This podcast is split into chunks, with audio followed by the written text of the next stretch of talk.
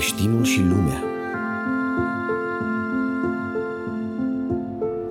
Vă invit să stăm ridicați cu toții și haideți să deschideți împreună cu mine Scriptura la Evanghelia după Ioan, capitolul 15. Vom citi începând de la versetul 18 până la finalul capitolului.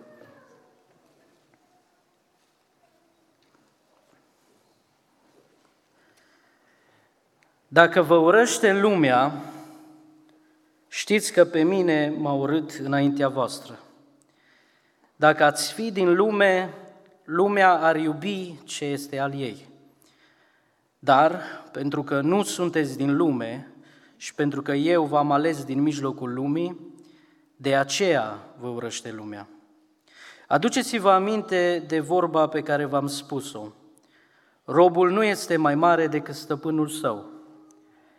Dacă m-au prigonit pe mine, și pe voi vă vor prigoni. Dacă au păzit cuvântul meu, și pe al vostru îl vor păzi. Dar vă vor face toate aceste lucruri pentru numele meu, pentru că ei nu cunosc pe Cel ce m-a trimis. Dacă n-aș fi venit și nu le-aș fi vorbit, n-ar avea păcat. Dar acum n-au nicio dezvinovățire pentru păcatul lor. Cine mă urăște pe mine, urăște și pe Tatăl meu. Dacă n-aș fi făcut între ei lucrări pe care nimeni altul nu le-a făcut, n-ar avea păcat. Dar acum le-au și văzut și m-au urât și pe mine și pe Tatăl meu. Dar lucrul acesta s-a întâmplat ca să se împlinească vorba scrisă în legea lor. M-au urât fără temei.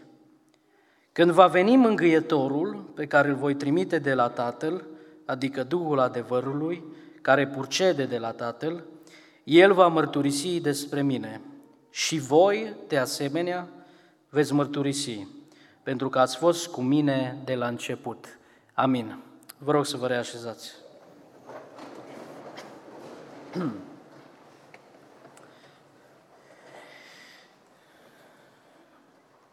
Abordăm în uh, seara aceasta o temă destul de dificilă, destul de grea, o temă despre care nu discutăm foarte mult uh, și nu ne place să ne apropiem foarte mult de tema aceasta, și anume ura din partea lumii pe care o experimentează creștinii. Ura pe care o experimentează creștinii din partea lumii.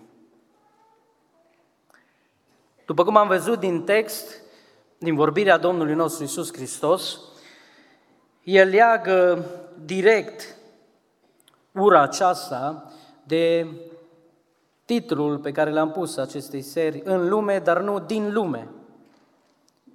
Isus spune aici, lumea vă urăște pentru că nu sunteți din lume. Și în rugăciunea pe care o face în Ioan în capitolul 17, consemnată, apare același lucru. Ioan 17 cu 14, Iisus face aceeași legătură. Le-am dat cuvântul tău și lumea i-a urât. De ce? Pentru că ei nu sunt din lume după cum eu nu sunt din lume. Există așadar o legătură foarte strânsă între identitatea noastră, alegerea noastră, cu așa cum se exprimă Domnul Isus. Eu i-am ales din mijlocul lumii, nu ca să plece din lume, ci să rămână în lume, Există o legătură între identitatea sa, între alegerea asta și ura din partea lumii. Începând uh, din capitolul 14 din Ioan, dacă vă aduceți aminte, Iisus vorbește despre lucruri foarte frumoase și foarte pozitive.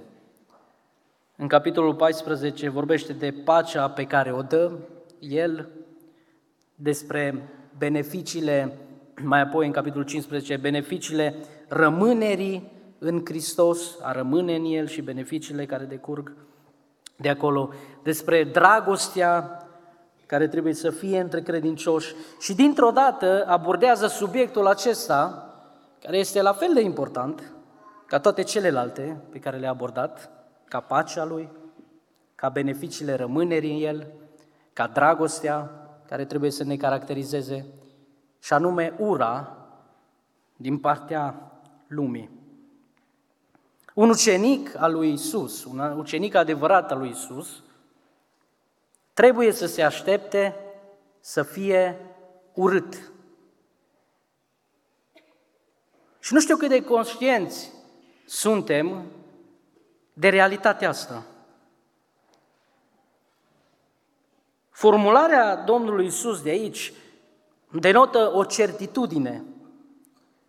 Voi veți fi urâți. E o certitudine. Nu e uh, o posibilitate. Nu e posibil să se întâmple asta, nu. Voi veți fi urâți și sunteți urâți de lume.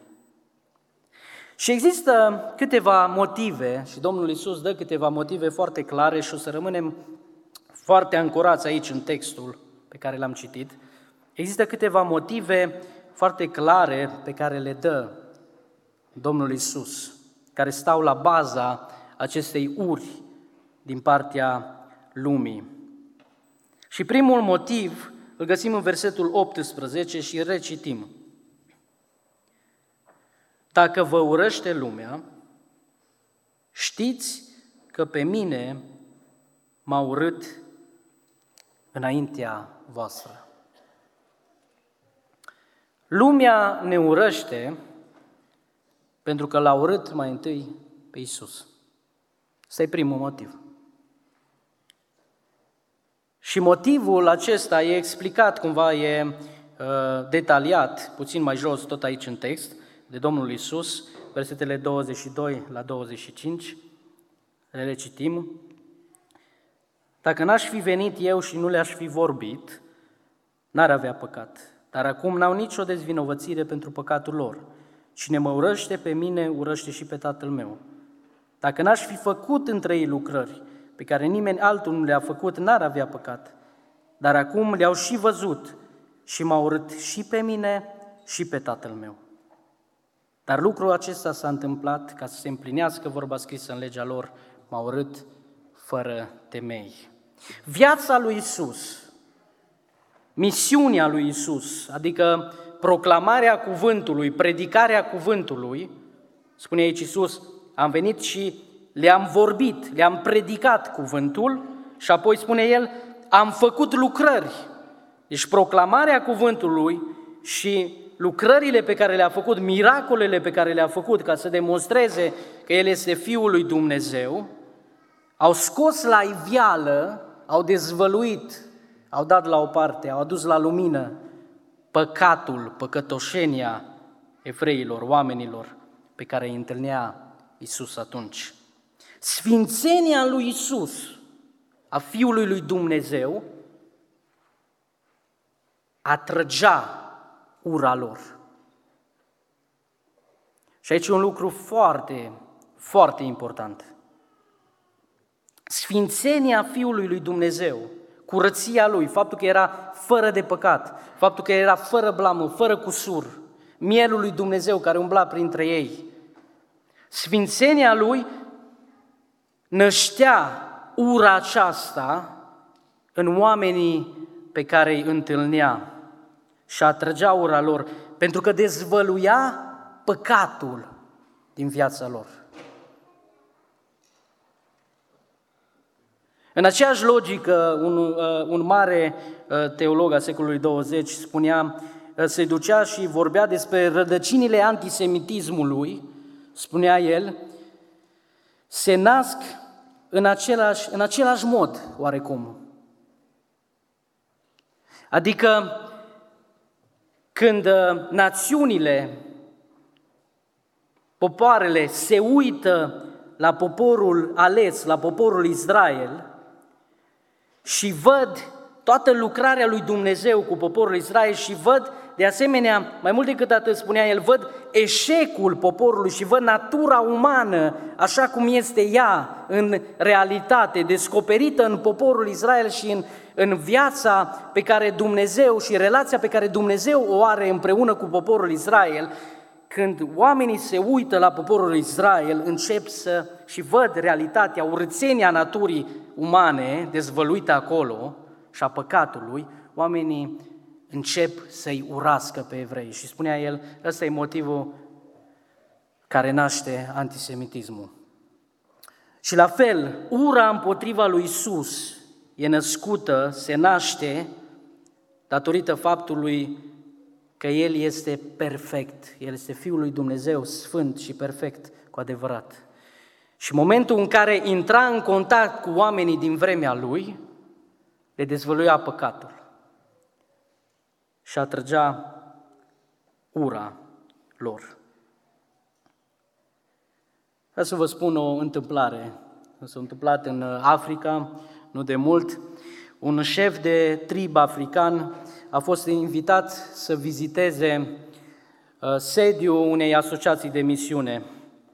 Și sediul ăsta, bineînțeles, era sărăcăcios într-un container undeva la marginea unui sat și lângă sediul acesta uh, era un uh, copac și în copac era agățată o oglindă mică. Și șeful ăsta de trib, care era, bineînțeles, tribul uh, nu era creștin, era uh, politeist, credeau în diverse zeități. Șeful de trib, când a trecut pe lângă oglinda aceea să intre în uh, acel container, acel sediu al Asociației de Misiune, și-a văzut chipul în oglindă. Și de îndată ce și-a zărit chipul în oglindă și a văzut uh, toate simbolurile acelea pe care le avea uh, desenate, pictate pe fața lui uh, cu, în, cu diverse, uh, în diverse feluri. De îndată ce și-a zărit chipul, a sărit înapoi și a țipat și s-a speriat. Uh, și după aceea a strigat, cine-i arătarea aia, omul ăla, arătarea aia din copacul acela?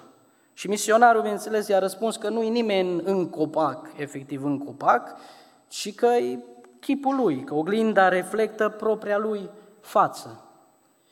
Și apoi a început să negocieze cu misionarul cât vrea pe oglindă să-i plătească că are nevoie de ea neapărat. Și până la urmă s-au înțeles la un preț, a luat oglinda și în momentul în care au făcut târgu, a luat oglinda, a aruncat-o de pământ a sfârmat-o și a strigat, niciodată nu o să mă mai sperii pe mine. Vedeți, exact asta au făcut, e o ilustrație simplă, dar exact asta au făcut evreii și am făcut noi, de fapt, ca să spune Apostolul Pavel, cu Isus. În El, în El, în Isus, ne-am văzut propria noastră urățenie. Și pentru că ne-am văzut propria noastră urățenie în desăvârșirea ființei Lui, l-am dat la moarte, l-am dat să fie răstignit și am strigat la moarte cu El și l-am zdrobit. Noi, din ură, pentru că ne-am văzut urțenia chipului nostru. Nu ne place să ne vedem așa cum suntem în realitate. Când privim la Isus, sunt doar două opțiuni. Ori îl urâm, ori ne pocăim și îl iubim. Sunt doar două opțiuni. Și ăsta e primul motiv. De ce ne urăște lumea? Pentru că mai întâi l-a urât pe Isus. Al doilea motiv, versetul 19, recitim. De ce ne urăște lumea? Dacă ați fi din lume, lumea ar iubi ce este al ei. Dar pentru că nu sunteți din lume, și pentru că eu v-am ales din mijlocul lumii, de aceea vă urăște lumea. Cuvântul lume de aici este grecesc cu cosmos și se referă la sistemul lumesc care zace în cer rău, sistemul lumesc păcătos. Nu se referă la oameni, la națiuni, la popoare, la colectivitatea de oameni, în primul rând. Nu la asta se referă. Deși și oameni, oamenii individuali sau colectivi, ca o colectivitate, pot să zacă și zac, asta ne zice Scriptura, în sistemul lumesc care zace în cer rău. Dar sistemul acesta lumesc, al lumii, care zace în cer rău, urăște credincioșii și îl urăște pe Hristos. De ce? De ce ne urăște sistemul lumesc? Pentru că nu suntem parte a lui. Pentru că nu suntem parte a lui. Și sistemul, știm noi, că sistemul întotdeauna e împotriva celui care nu lucrează pentru el. Orice sistem e construit în felul ăsta. Orice sistem. Orice mecanism, nu e așa? Dacă ar fi să vorbim mai tehnic, e construit în felul ăsta. Dacă nu lucrezi pentru el, te respinge, te dă afară. Așa e și sistemul lumesc. Dacă nu lucrezi pentru el, dacă nu îl crezi, dacă nu crezi Evanghelia cu ghilimerele de rigoare, da? felul în care îți propune să te mântuiești, orice sistem lumesc ar fi el, fie că vorbim de cel economic sau mamonic, fie că vorbim de cel politic, fie că vorbim de absolut orice alt sistem mai micuț. Dacă nu lucrezi pentru el, te dă afară, te urăște, te persecută, te prigonește. Și despre asta aș vrea să discutăm un pic, pentru că aduce în discuție Domnul nostru Isus. În punctul acesta, aduce în discuție ideea de persecuție, ideea de prigoană.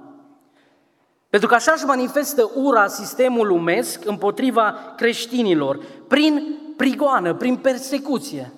Așa și-a manifestat-o întotdeauna, așa și-o manifestă astăzi și așa și-o, și-o va manifesta și în viitor. Nu e un lucru nou. E un lucru care a existat încă de pe vremea bisericii primare, de pe vremea lui Isus și există și astăzi și va exista până la revenirea lui Isus. Persecuția, vedeți dumneavoastră și știm lucrul ăsta, nu e întotdeauna violentă. Nu e întotdeauna violentă persecuția.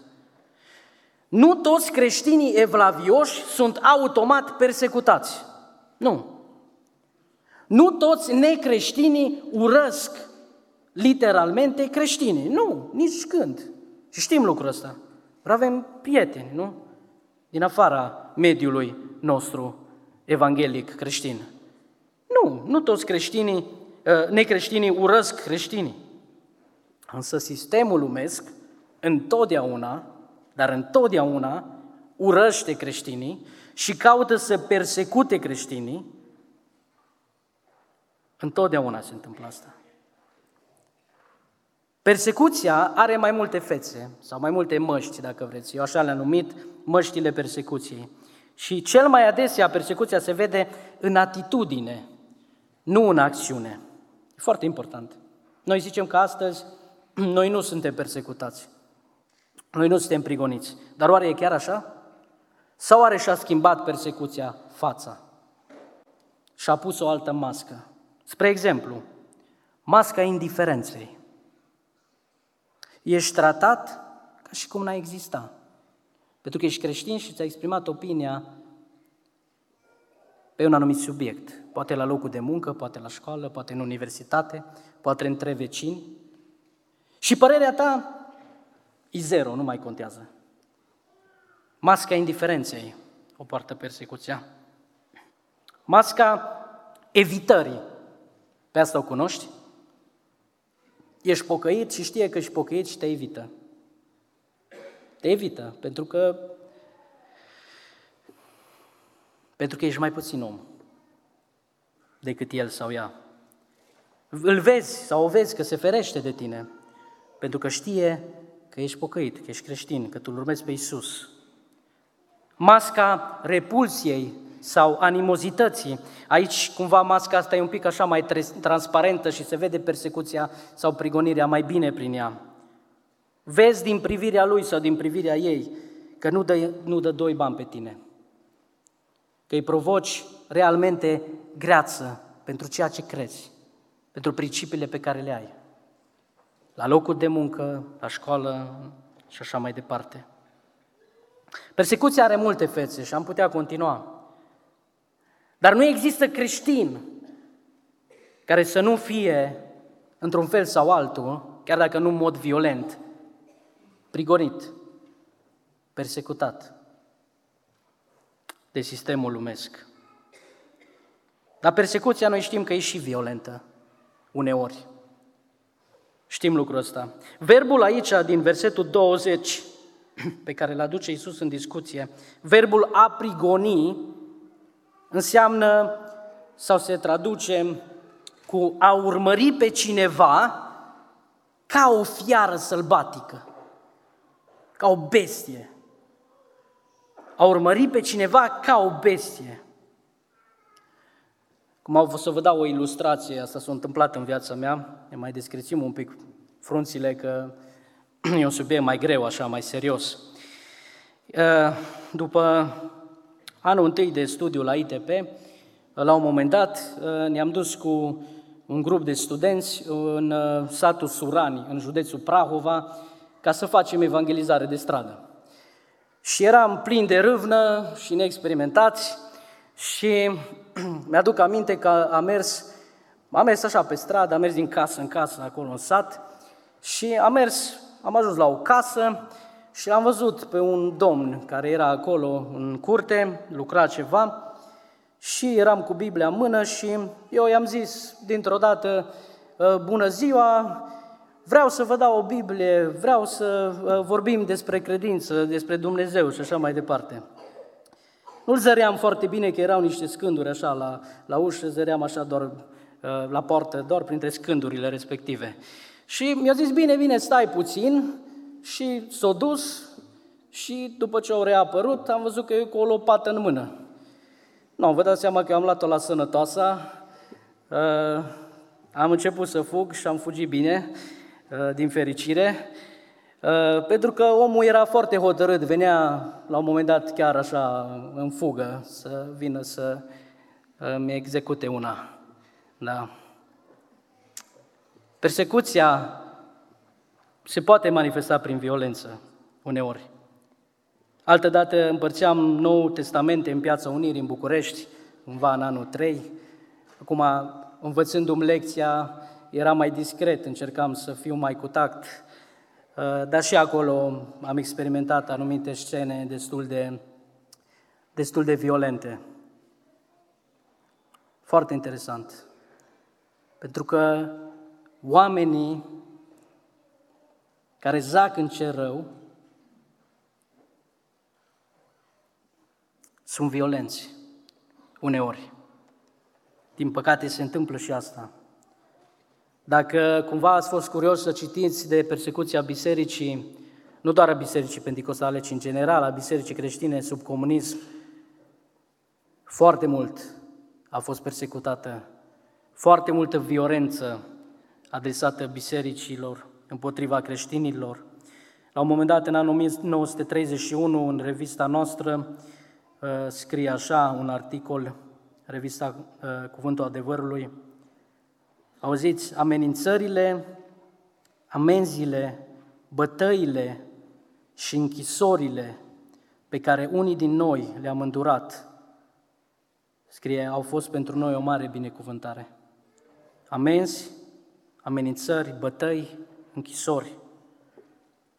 Ați citit, cu siguranță sunteți la curent, majoritatea dintre dumneavoastră, de viața lui Wurbrand și de violența și prigoana pe care a suferit-o. Poate ați citit de uh, Haralam Popov din Bulgaria, un Wurbrand al Bulgariei, care la fel a suferit enorm pentru credință.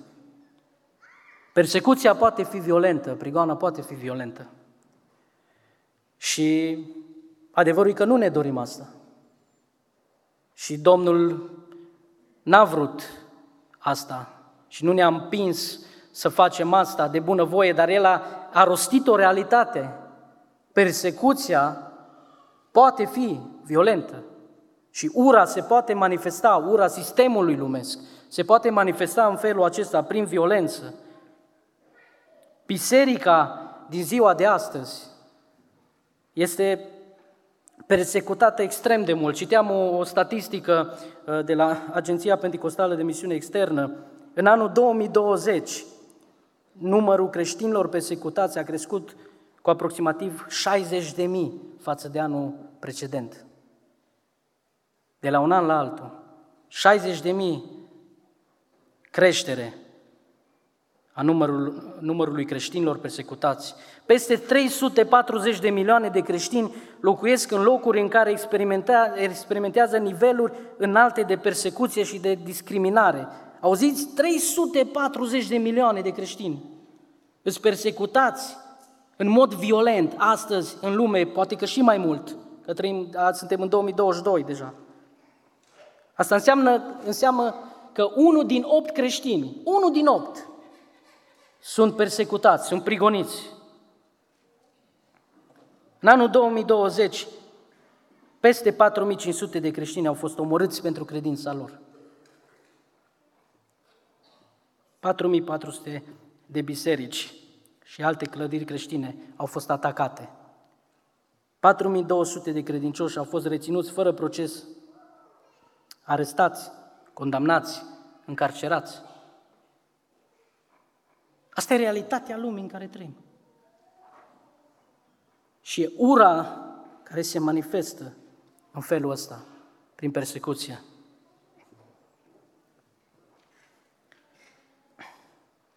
Ajungem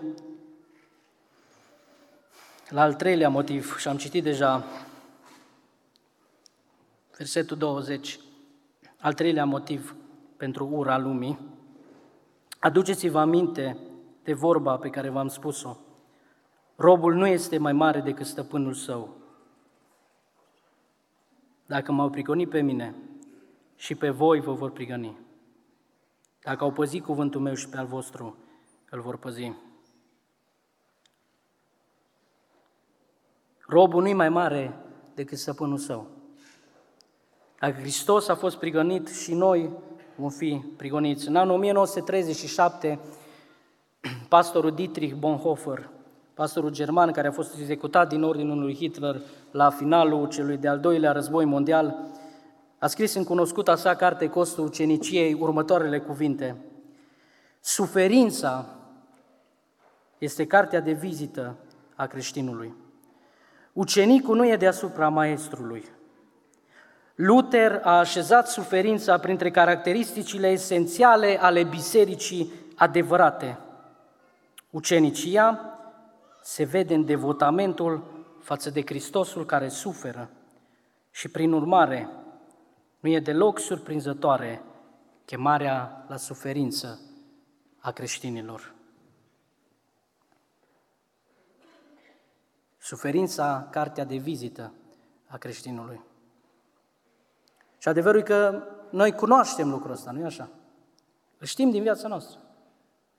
Chiar dacă nu în mod violent, dar vedem lucrul ăsta în viața noastră.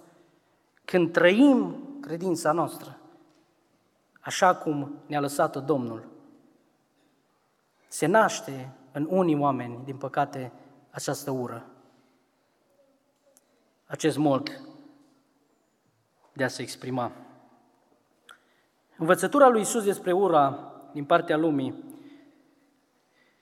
necesită sublinarea unor concluzii foarte importante ca să nu interpretăm greșit lucrurile. Și vreau să insist pe treaba asta. Câteva concluzii importante. Absența persecuției din viața creștinului poate indica faptul că ceva nu este în regulă. Mare atenție!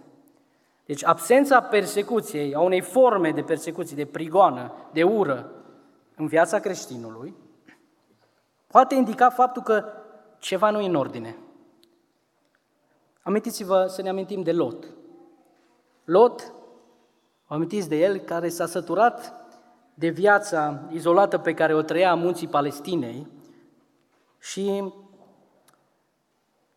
se relochează lângă Sodoma și întinde corturile, ne zice textul, până lângă Sodoma. Și pe nesimțite, Lot se trezește în viața Sodomei, în Sodoma, imersat în viața acestei cetăți, care era nespus de păcătoasă, ne zice textul Scripturii. Vine ziua judecății lui Dumnezeu și îngerii îi poruncesc să meargă la familia lui, la rudele lui, cu mesajul că a venit judecata, să ieșim din Sodoma, să ne scăpăm viața. La Scriptura zice așa, Lot a ieșit, a vorbit cu cinerii săi, care luaseră pe fetele lui, sculați-vă, a zis Lot, ieșiți din locul acesta, căci Domnul are să nimicească cetatea. Mesajul, vestea bună a Evangheliei, nu? Încapsulată într-o frază. Sculați-vă, ieșiți din locul acesta, căci Domnul va nimici cetatea. Salvați-vă viața, e veste bună pe care o aduce Lot. Dar ginerii lui credeau că glumește.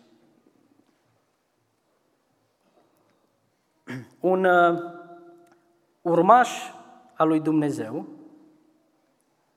un ucenic al lui Dumnezeu, dacă vreți, care și-a pierdut credibilitatea. Și-a pierdut credibilitatea.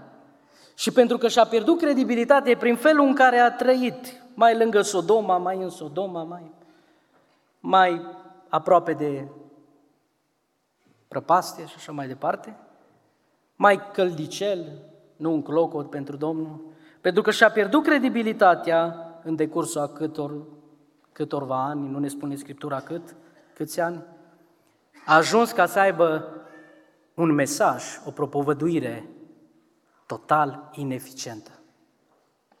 Și familia lui moare acolo, nu e salvată.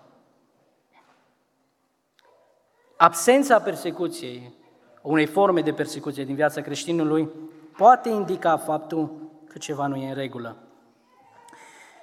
A doua concluzie, persecuția sau ura din partea lumii nu e neapărat un semn al binecuvântării lui Dumnezeu.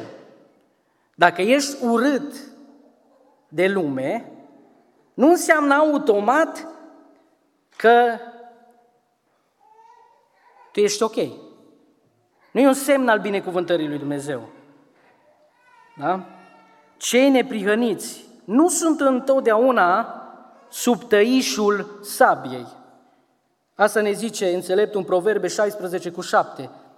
Când sunt plăcute Domnului căile cuiva, îi face prieten ca și pe vrăjmașii lui, zice textul acolo.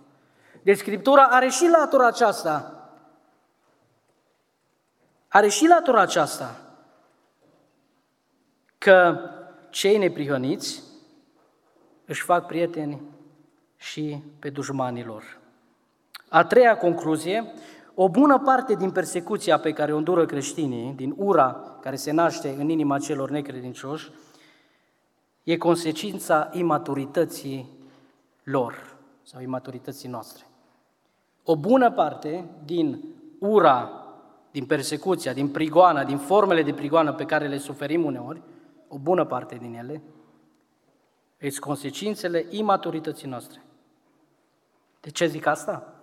Uneori experimentăm ura lumii din cauza lipsei noastre de înțelepciune, din cauza lipsei noastre de tact în a vorbi despre Hristos, din cauza necioplirii noastre în vorbire, din cauza personalității noastre, poate cicălitoare, din cauza unei false pioșenii și așa mai departe. Motivele sunt multiple.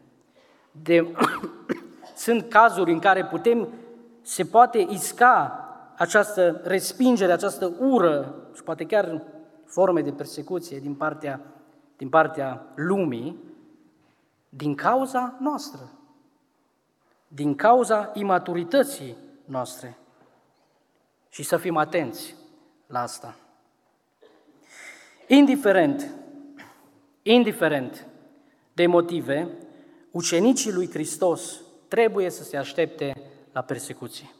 Și vă dau doar câteva texte, vi le amintesc, le cunoașteți. 2 Timotei 3 cu 12. De altfel, toți cei ce voiesc să trăiască cu evlave în Hristos vor fi prigoniți. Au zis toți. Toți cei ce voiesc să trăiască cu evlave în Hristos vor fi prigoniți. Filipeni 1 cu 29. Căci cu privire la Hristos, vouă vi s-a dat harul nu numai să credeți în El, ci și să pătimiți pentru El, să fiți urâți, să fiți prigoniți pentru El. 1 Tesaloniceni 3 cu 3. Pentru ca nimeni din voi să nu se clatine în aceste necazuri, care era vorba de prigoană acolo, că știți singur că la aceasta suntem rânduiți, suntem chemați la asta, să fim prigoniți. Și când eram la voi, v-am spus mai dinainte că vom avea să suferim necazuri, ceea ce s-a și întâmplat, cum bine știți. E un lucru cert pentru ucenici, pentru biserica primară. Era un lucru absolut normal. La fel cum e normal din par, uh, uh, astăzi și ni se pare că e normal să trăim în pace și în prosperitate, la fel priveau ei la prigoană. E normal să fim prigoniți, e normal să fim urâți. 1 Petru 4 cu 12, prea iubiților, nu vă mirați de încercarea de foc din mijlocul vostru care a venit peste voi ca să vă încerce, ca de ceva ciudat care a dat peste voi. Din potrivă, bucurați-vă, întrucât aveți parte de patimile lui Hristos, ca să vă bucurați și să vă veseliți și la arătarea slavei Lui. Persecuția, ura din partea lumii e normală. Ce așteaptă Dumnezeu să facem? Ce se așteaptă Dumnezeu să facem în fața persecuției sau în așteptarea persecuției? Sunt diferite moduri de a aborda întrebarea asta. Ce se așteaptă Dumnezeu să facem? Să ne retragem între zidurile bisericii, într-o gândire ghetoică, într-un club social și așa mai departe? Să renunțăm la a mai fi creștini? Să fim plini de resentimente? Plini de resentimente și să răspundem la ură cu ură? Să adunăm ură în noi? Să ne gândim la strategii de dejucare a planurilor pline de ură din partea lumii? Nu, niciuna dintre astea. Tot paragraful acesta, ultimele două versete, ne spune ce se așteaptă Dumnezeu să facem în fața persecuției. Când va veni mângâietorul pe care îl voi trimite de la Tatăl, adică Duhul, Duhul adevărului, care purcede de la Tatăl, El va mărturisi despre mine. Și voi, de asemenea, veți mărturisi, pentru că ați fost cu mine de la început. În fața urii, în fața persecuției, în fața prigoanei de orice formă ar fi ea, Dumnezeu se așteaptă ca noi să ne împlinim mandatul și să continuăm să-L mărturisim pe El. Asta se așteaptă Dumnezeu. Nu să gândim strategii prin care să ne ferim de ura lumii, pentru că nu avem cum să ne ferim de ea. Nu să ne retragem și să nu mai vestim și să nu mai propovăduim mesajul Evangheliei. Nu, nu, nu. Ci să vorbim cu și mai multă ardoare, cu și mai multă pasiune despre Isus. Asta se așteaptă Dumnezeu. Și să facem asta, vedeți ce frumos, ce frumos vorbește Isus aici. Să facem aceasta pentru că Duhul face asta. Zice, voi trimite mângâietorul sau paracletul sau avocatul, adică Duhul adevărului, și El va mărturisi despre mine. Rolul Duhului e ca El să mărturisească, dar El o face împreună cu biserica. Lucrarea de mărturisire a Duhului o face alături de biserică și vrea să o facă alături de noi. Duhul lui Dumnezeu se mișcă astăzi în lume și mărturisește despre Isus în diverse moduri. Și Duhul lui Dumnezeu nu e restrâns la granițele confesionale a unei confesiuni, Și de aceea citim și știm și aflăm uh, vești despre oameni poate musulmani care au avut vise și l-au văzut pe Isus, au avut vedenii și l-au văzut pe Isus și au înțeles că trebuie să se pocăiască și să-și predea viața în mâna lui Isus. Pentru că Duhul lui Dumnezeu care este trimis de la Tatăl prin Isus Hristos își face lucrarea de mărturisire și nu îi ținut în granițele unei denominații, așa cum ne-ar plăcea noi de multe ori să credem. El își face lucrarea lui, dar El ne invită, ne invită și pe noi să mărturisim și noi alături de El, să mărturisim despre Isus. Indiferent cât de mare ar fi prigoana, cât de mare ar fi împotrivirea, cât de mare ar fi uh, ura din partea lumii, indiferent de cât de acerb ar fi aceasta. Vă aduceți aminte de cum se încheie în cartea Apocalipsei? Mărturisirea asta a Duhului. Duhul și mireasa, zic. E aceeași lucrare, vedeți? Lucrarea de mărturisire. Duhul și mireasa și biserica împreună zic, vino, Doamne Iisuse. Lucrarea Duhului e o lucrare pe care El o face împreună cu biserica și dorește să o facă împreună cu biserica. E o lucrare în așteptarea revenirii Domnului nostru Isus Hristos. Mă rog ca Dumnezeu să ne binecuvânteze. El ne-a ales din mijlocul lumii ca să ducem mesajul acesta al speranței. Evanghelia păcii lui Dumnezeu.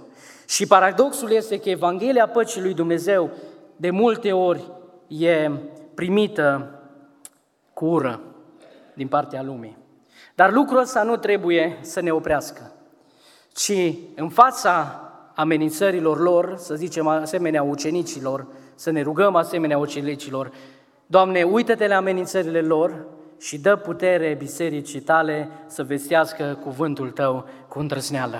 Și indiferent de cum se manifestă ura, indiferent de cum receptează lumea cuvântul, noi să nu ne oprim în a vorbi despre Isus, despre mântuirea Lui, despre crucea Lui, despre salvarea pe care a adus-o El. Dumnezeu să ne ajute la asta.